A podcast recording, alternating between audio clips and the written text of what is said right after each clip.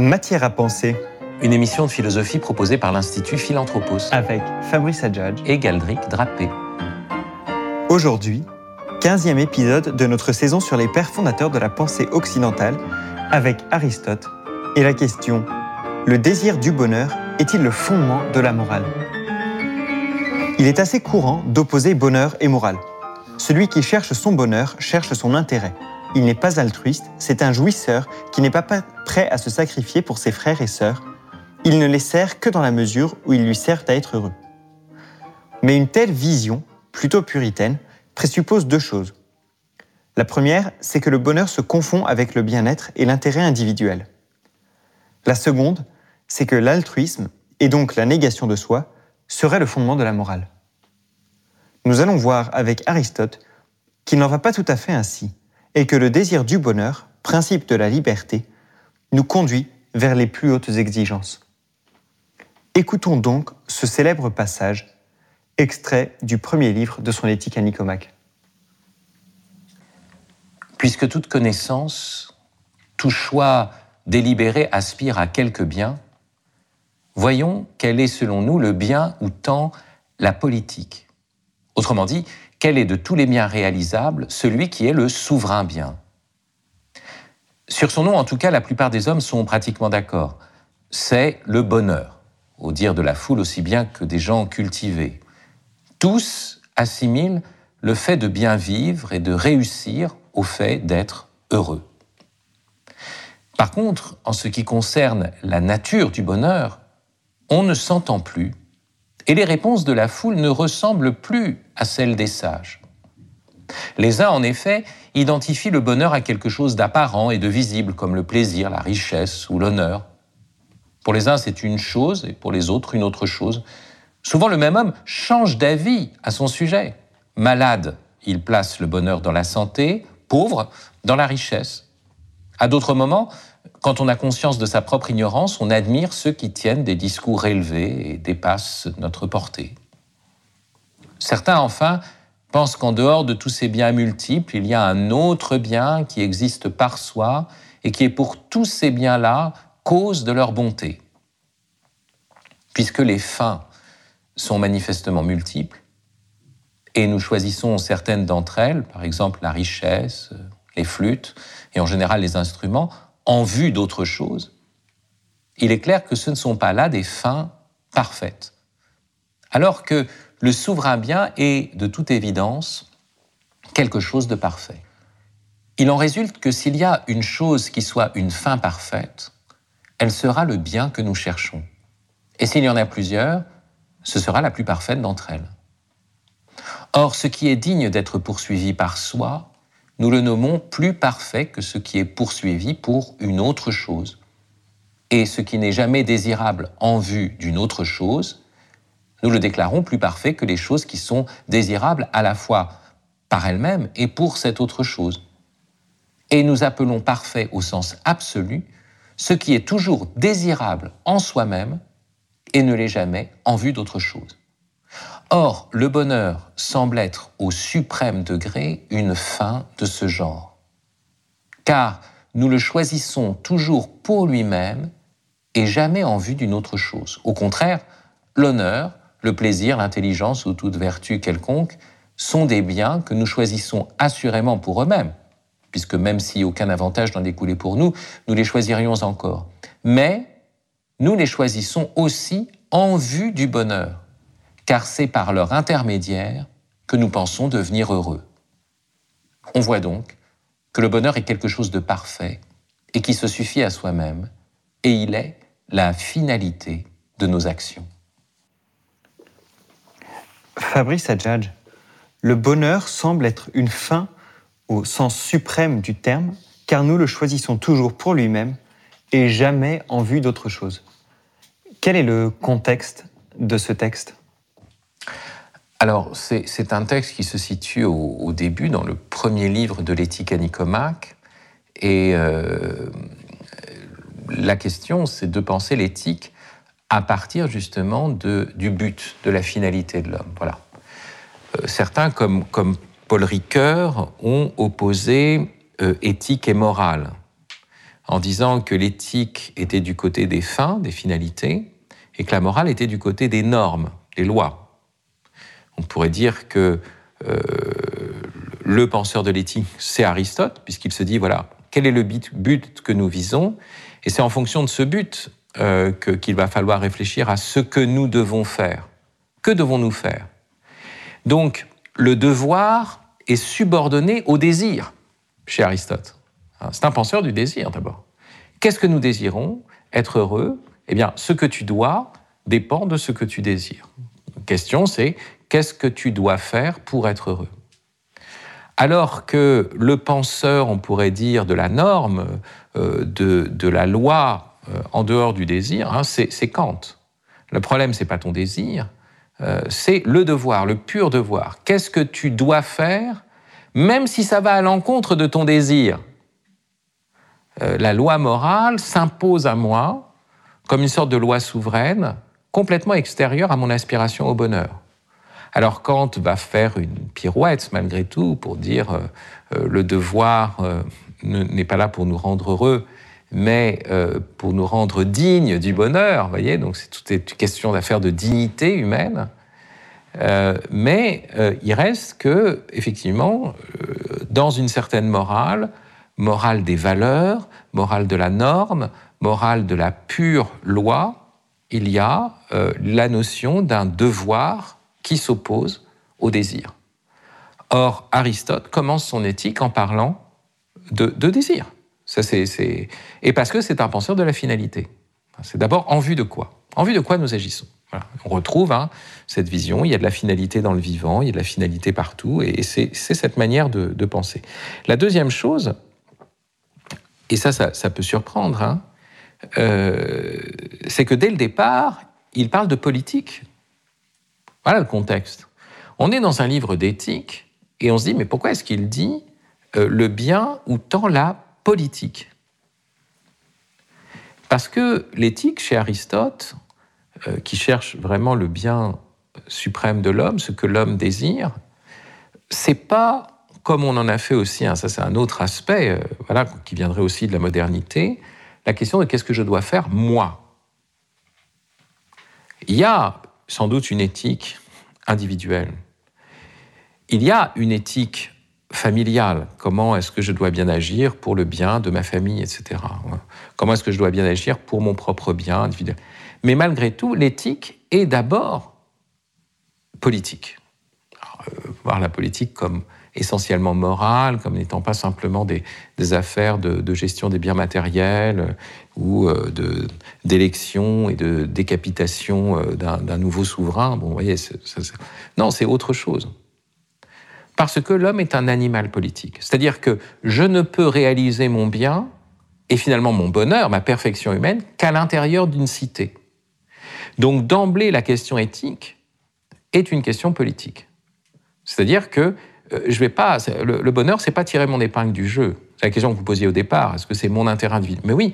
Mais mon plus haut intérêt, c'est de pouvoir vivre dans une cité. Je suis un être social. Vous voyez, tous les biens que je peux obtenir par une cité, il y a des bibliothèques, je peux vivre en sécurité, je peux aller boire une bière avec un ami, je peux, sans me faire assassiner, sans me. Voilà.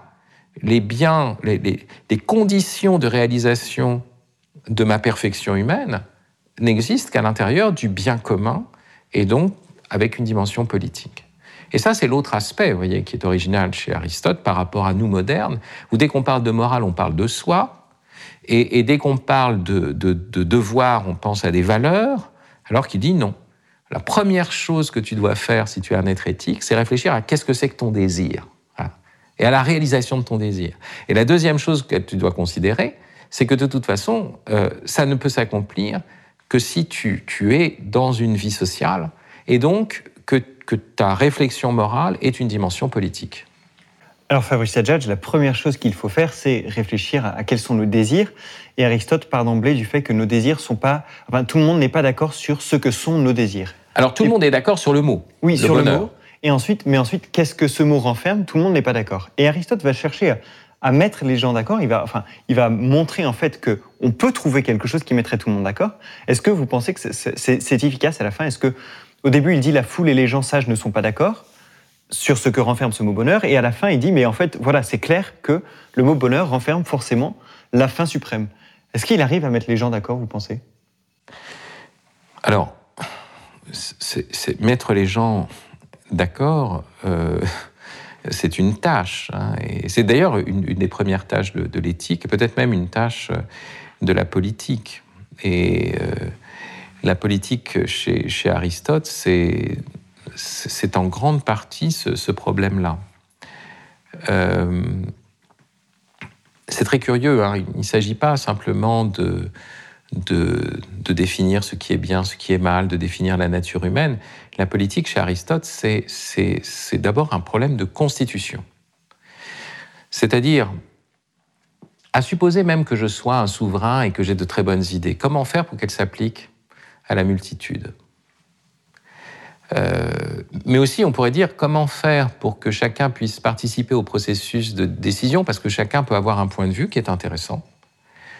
Euh, ça ne veut pas dire que tout le monde est sage, mais, ça veut dire aussi que le sage doit écouter tout le monde, euh, parce que chacun est proche de, ses problèmes quotidiens, et après tout, puisque l'enjeu c'est le bien commun, je dois écouter chacun.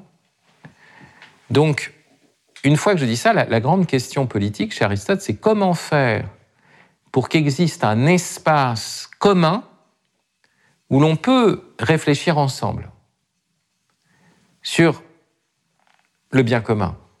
Et, même si je suis un souverain euh, et que je prends une décision, comment faire pour que ma décision soit appliquée sans que j'exerce une violence? Parce que le propre du politique, c'est de ne pas être despotique pour Aristote, c'est de composer avec la multitude humaine. Donc ça, c'est un problème de constitution. Euh, les politiques d'Aristote, qui sont le couronnement de l'éthique d'Aristote, hein, euh, ce sont des, la question de comment se mettre d'accord pour réaliser le bien commun. Vous voyez, la question que vous posez, euh, c'est pas une question anodine euh, et c'est pas une question on est en éthique, c'est pas une question simplement théorique. je vais te faire une démonstration, tu as écouté mon cours de philosophie, ça y est, c'est bon, Galdric, maintenant on a fini de discuter là, on est tous d'accord. Non, parce que d'abord tout le monde ne va pas faire de la philosophie, un peu peut-être, mais, vaguement. Tout le monde ne va pas forcément entrer dans, la, finesse parfois de l'argumentation, même si elle est assez simple. On va y revenir après à l'argumentation d'Aristote, qui, parle de la, question de la liberté d'ailleurs. Mais euh, qui, explique d'ailleurs la diversité des opinions. C'est ça qui est génial, c'est que en fait, le point de départ, c'est de dire oui, mais maintenant je vais, je vais, je vais vous montrer qu'il y a un seul bien, souverain bien, euh, enfin, je vais vous dire qu'il faut penser à un souverain bien, et que c'est ça qui explique pourquoi il y a une telle diversité de possibilités ou de choix. Bon. Donc il n'est pas simplement en train de vous dire vous vous trompez, il dit je vais vous expliquer pourquoi vous n'êtes pas d'accord, et je vais vous mettre d'accord sur le fait que vous n'êtes pas d'accord. Voilà, c'est assez normal. Vous allez comprendre pourquoi. Ça, c'est génial. Mais, l'enjeu, c'est que ce n'est pas simplement une démonstration philosophique, c'est comment est-ce que j'organise la société de telle sorte que nous puissions discerner ensemble ce qu'il convient de faire dans telle situation donnée et que nous puissions euh, se mettre ensemble pour le réaliser. Et ça, c'est le politique. Pour ça qu'il ne suffit pas d'avoir d'excellentes idées, il ne suffit pas euh, de, savoir théoriquement la vérité. On est dans un ordre ici qui est un ordre pratique. Donc là, il y a une dimension théorique, mais, effectivement, l'enjeu, c'est comment faire pour que les gens se mettent d'accord à reconnaître ce qui est bon dans telle situation donnée. Vous écoutez Matière à penser, une émission de philosophie proposée par l'Institut Philanthropos, avec notre question aujourd'hui le désir du bonheur est-il le fondement de la morale? Alors venons-en, euh, Fabrice, à, cette euh, argumentation. D'où est-ce qu'il part et, où est-ce qu'il nous amène? Alors, il commence par, nous dire tout choix délibéré aspire à quelque bien. C'est ça le principe. Euh, le libre arbitre, puisqu'il s'agit de ça, un choix délibéré, c'est un choix, je, décide quelque chose, n'a rien à voir avec une liberté d'indifférence. Si on me propose deux choses également mauvaises, je ne vais pas pouvoir choisir. Euh, en fait, euh, si elles sont également mauvaises, je vais dire, bah, euh, prenez un dé, tirez au hasard l'une ou l'autre, c'est pas moi qui peux choisir. Quand je choisis quelque chose, c'est toujours en vue d'un bien. est-ce que cette chose va me rapprocher de tel ou tel bien? Par exemple, je, prends la, décision euh, de, devenir un, bon mathématicien. Eh bien, euh, les choix que je vais poser dans ma formation, dans, dans, dans, le choix de telle ou telle université ou de telle ou telle rencontre avec tel ou tel mathématicien, je vais les mesurer toutes ces alternatives à partir de ma résolution de devenir bon mathématicien. Et qu'est-ce qui me rapproche le plus de devenir bon mathématicien? Et c'est comme ça que je peux il y a d'abord le désir d'un bien pour qu'il puisse y avoir délibération et choix. Il ne peut pas y avoir de délibération s'il n'y a pas d'abord l'aspiration d'un bien. Maintenant, ce que nous dit Aristote, c'est qu'il y a des biens qui ont déjà été choisis, qui ne sont pas des finalités en eux-mêmes, et, et il faut remonter au bien qui est un bien premier qu'on n'a pas choisi et qui en fait est précisément le bien qui nous pousse à faire des choix. C'est ça qui est génial. Hein. C'est que notre capacité à choisir dépend de la volonté d'un bien que nous n'avons pas choisi, ce qu'il appelle le souverain bien. C'est parce que nous voulons un souverain bien qu'on appelle le bonheur hein, aussi, euh, que nous pouvons nous mettre à choisir telle ou telle chose euh, qui nous rapprocherait, plus ou moins, voilà, de, ce bonheur. Alors, on, va, on réfléchira après sur ce souverain bien, quel est son contenu. Mais je pense d'abord, avant de penser le contenu, comprendre formellement comment ça se passe. Euh, si je vous dis, pourquoi vous avez mis ce, t-shirt aujourd'hui? Nos auditeurs ne le savent pas, mais enfin, vous portez un t-shirt euh, gris, euh, noir, euh, avec quelques traces de rouge dessus, ou d'orangé, bon, qui ressemble un peu à, la, une télévision en panne, vous savez, le grésillement qu'on voit sur l'écran, voilà. Alors, vous pouvez me dire, bah, je l'ai choisi au hasard. Hein, c'est le premier truc qui m'est tombé sous la main. Mais je pourrais vous dire, bon, bah, pourquoi vous avez choisi au hasard? Bah, Parce que c'était plus facile. Ah bon, c'est plus facile, bon d'accord, mais pourquoi tu as choisi le plus facile? Ah bah, parce que, euh, voilà, j'avais d'autres choses à faire. Pourquoi tu as choisi ce, Et en fait, à la fin de toutes ces réflexions, ça sera toujours pour dire, bah, en fait, c'est parce que c'est plus proche du bonheur. Ça me rapproche du bonheur. Donc, ultimement, tous les choix que je fais, c'est par rapport à ça. Si ça même, même quand je choisis au hasard, Pascal ira très loin dans cette affirmation-là, puisqu'il dira Tous les hommes désirent d'être heureux, cela est sans exception, y compris celui qui va se pendre. voilà, on le type qui va se pendre, il est par définition malheureux. Oui, mais il croit en se pendant s'éloigner de son malheur, supprimer son malheur. Bon, bien sûr, il jette le bébé avec l'eau du bain. Euh, il n'a euh, pas compris que supprimer le malheur et se supprimer soi-même, c'était pas la même chose. Mais enfin, dans cet acte désespéré, et là encore, on pourrait même dire que s'il n'y avait pas d'aspiration au bonheur, les hommes ne pourraient pas être désespérés. Le désespoir suppose quand même une certaine, un certain espoir d'atteindre quelque chose.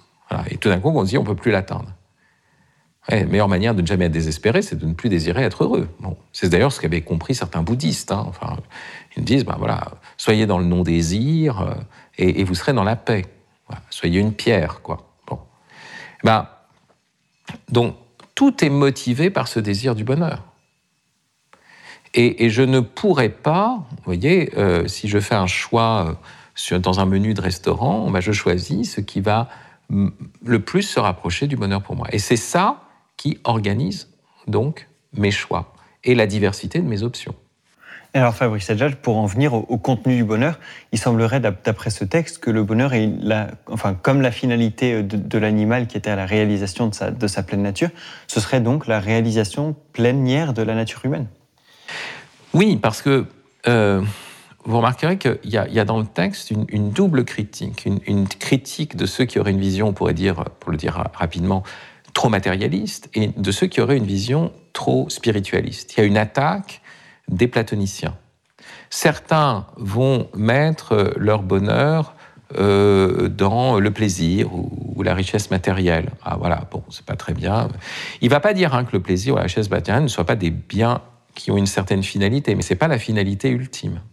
Parce que tel plaisir est un plaisir passager, donc il faut, pour que ce plaisir ne me conduise pas à une dépression juste après, voilà, qu'il puisse se rapporter à un plaisir durable, mais en plus un plaisir qui doit être un plaisir qui ne me dégrade pas dans mon humanité, c'est-à-dire qui en plus soit un plaisir non pas simplement long ou bon quantitativement, mais aussi bon qualitativement, c'est-à-dire qui en plus est un plaisir qui vient activer mes plus hautes facultés, donc mon intelligence, ma volonté, etc.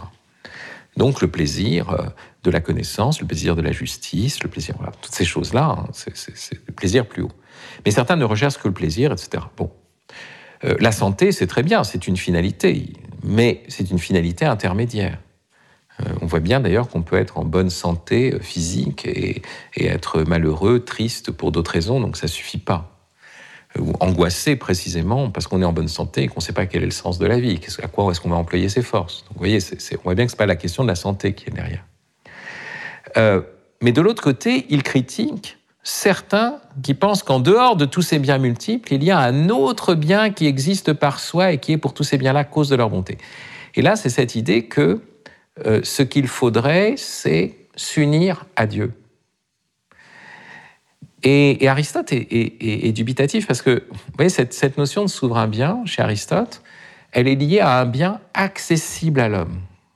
Alors, voyez, Aristote n'a pas la notion de la grâce, n'a pas la notion de... Et, il, croit d'abord qu'il faut réaliser des biens accessibles à l'homme. Alors c'est quoi? Bien, qu'est-ce qu'il y a de plus divin en nous? Ben, Il le dira, c'est la vie de l'intelligence et la vie de la volonté. Donc les biens qui constituent principalement le souverain bien, c'est la connaissance de la vérité et c'est l'amitié. Ah, il n'y a pas d'autre chose hein, pour Aristote.